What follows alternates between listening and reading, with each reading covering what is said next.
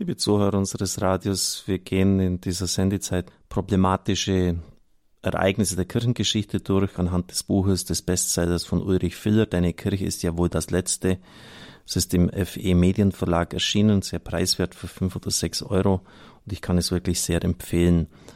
Wir sind bei der Inquisition, sicher auch ein dunkles Kapitel in der Kirchengeschichte, aber Sie können ja mal überlegen, was glauben Sie, wie viele Menschen durch die spanische Inquisition zu Tode gebracht worden sind. Können Sie mal überlegen, was Sie jetzt so meinen. Ich werde jetzt dann gleich darauf eingehen. Die Kirche hat unter Papst Innozenz der Dritte, er war Papst von elfhundertachtundneunzig bis zwölfhundertsechzehn, eine revolutionäre Erfindung gemacht. Das Inquisitionsverfahren, das den alten karolingischen Akkusationsprozess ersetzte. Accusare heißt Anklagen. Bis dahin fand nach altem Recht ein Gerichtsverfahren nur dann statt, wenn ein Kläger Klage erhob und sein Recht begehrte. Nachdem der Richter ein Urteil gefällt hatte, traf den Verlierer des Prozesses, das konnte auch der Kläger sein, die volle Strafe. Stattdessen nun ein Inquisitionsprozess. Inquisitio heißt Wahrheitsfindung. Der Inquisitor ist der Wahrheitsfinder, das heißt, er war ein unabhängiger Richter, der nicht mit Gottesurteilen arbeiten musste, sondern den objektiven Tatbestand festzustellen versuchte. Ludwig Förg sieht in dieser Innovation den, Zitat, Archetyp des modernen deutschen Staatsanwalts, Zitat Ende. Papst Gregor der Neunte gründete zwölfhunderteinunddreißig die kirchliche Behörde der, auch Zitat, Heiligen Inquisition und übertrug den Bettelorden der Franziskaner und Dominikaner die Aufgabe, nach dem neuen Verfahren Heretiker und Ketzer aufzuspüren, zum Glauben zurückzuführen oder, wenn sie hartnäckig oder rückfällig waren, zu verurteilen und der weltlichen Gewalt zur Bestrafung zu übergeben. Die einzelnen Inquisitoren waren zumeist gebildete und vernünftige Männer, sie standen in hohem Ansehen und führten ihre Aufgabe gewissenhaft aus. Natürlich gab es auch immer wieder den Missbrauch dieses Systems zu politischen Zwecken. Ein berühmtes Beispiel dafür ist die Hinrichtung der heiligen Jeanne d'Arc. Heute stellt man sich die Inquisition vielleicht so vor wie die Stasi. Tausende von Agenten, Spitzeln, Zuträgern und informellen Mitarbeitern legen ein betäubendes Netz des Schreckens und der allgegenwärtigen Bedrohung über die Gesellschaft. Aber natürlich sind Stasi, Gestapo, Konzentrationslager und Gulags Erfindungen des zwanzigsten und einundzwanzigsten Jahrhunderts. Die Inquisition wirkt im Vergleich dazu geradezu harmlos. Auch hatte sie keinen negativen Einfluss auf das Geistesleben und die kulturelle Entwicklung in jener Zeit. Theologische Schulen entstanden, der wissenschaftliche Diskurs blühte auf. Gerade in Spanien kam es zu einer Blüte der Literatur. Der D D R-Geheimdienst hatte neunzehnhundertneunundachtzig ungefähr einundneunzigtausend offizielle und hunderttausend inoffizielle Mitarbeiter. Der berühmteste spanische Großinquisitor Thomas de Torquemada verfügte vierzehnhundertzweiundachtzig für das gesamte spanische Weltreich inklusive der amerikanischen Besitzungen gerade einmal sechshundert Beamte. Die Hälfte von ihnen waren nur in Teilzeit beschäftigt. Eher modern wirkt auch die Einstellung der Inquisition zur Folter.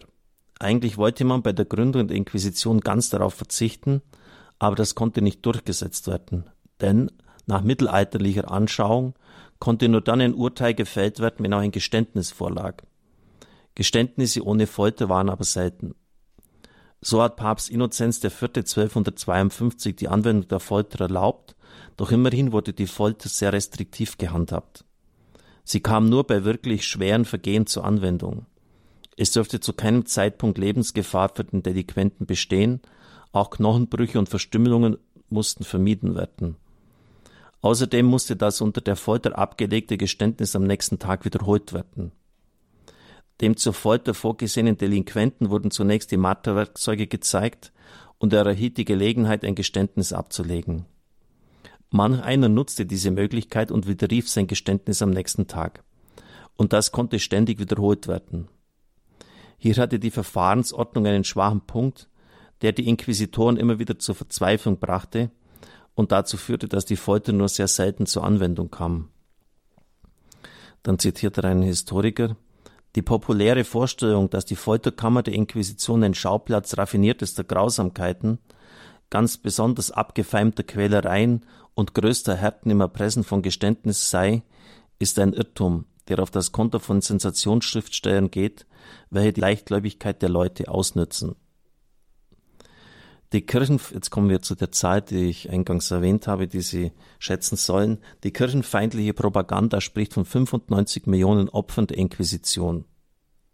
Seit zweitausendvier sind die vatikanischen Archive zur Inquisition für den Historiker ohne Einschränkung zugänglich und es treten völlig andere Zahlen ans Licht.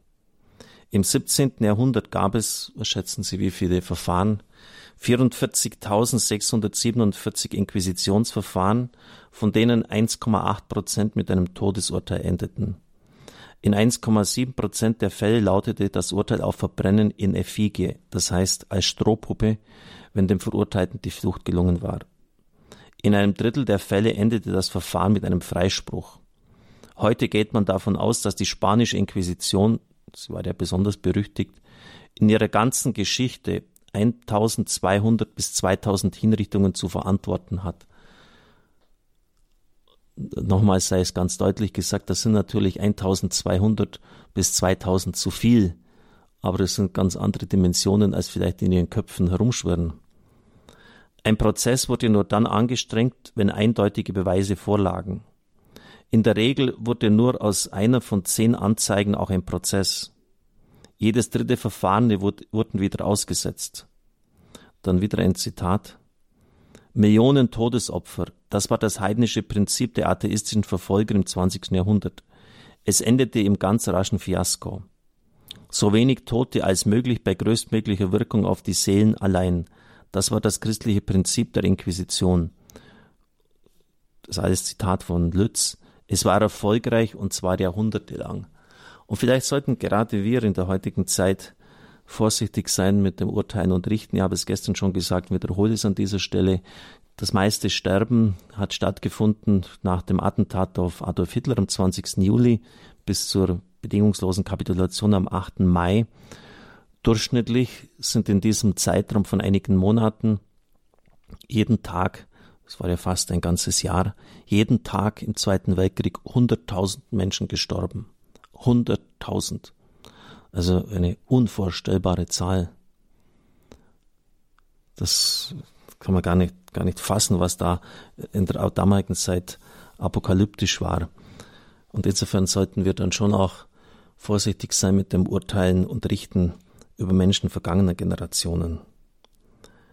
Nochmals, auch eintausendzweihundert bis zweitausend sind zweitausend zu viel, aber man sollte dann auch wenigstens die Zahlen mal zur Kenntnis nehmen. Ernst Wies beschäftigt sich in seiner Biografie über die Heilige Elisabeth von Thüringen, deren Beichtvater Konrad von Marburg ein gefürchteter und besonders gnadenloser Inquisitor war, kritisch mit der Inquisition, aber er gibt zu bedenken.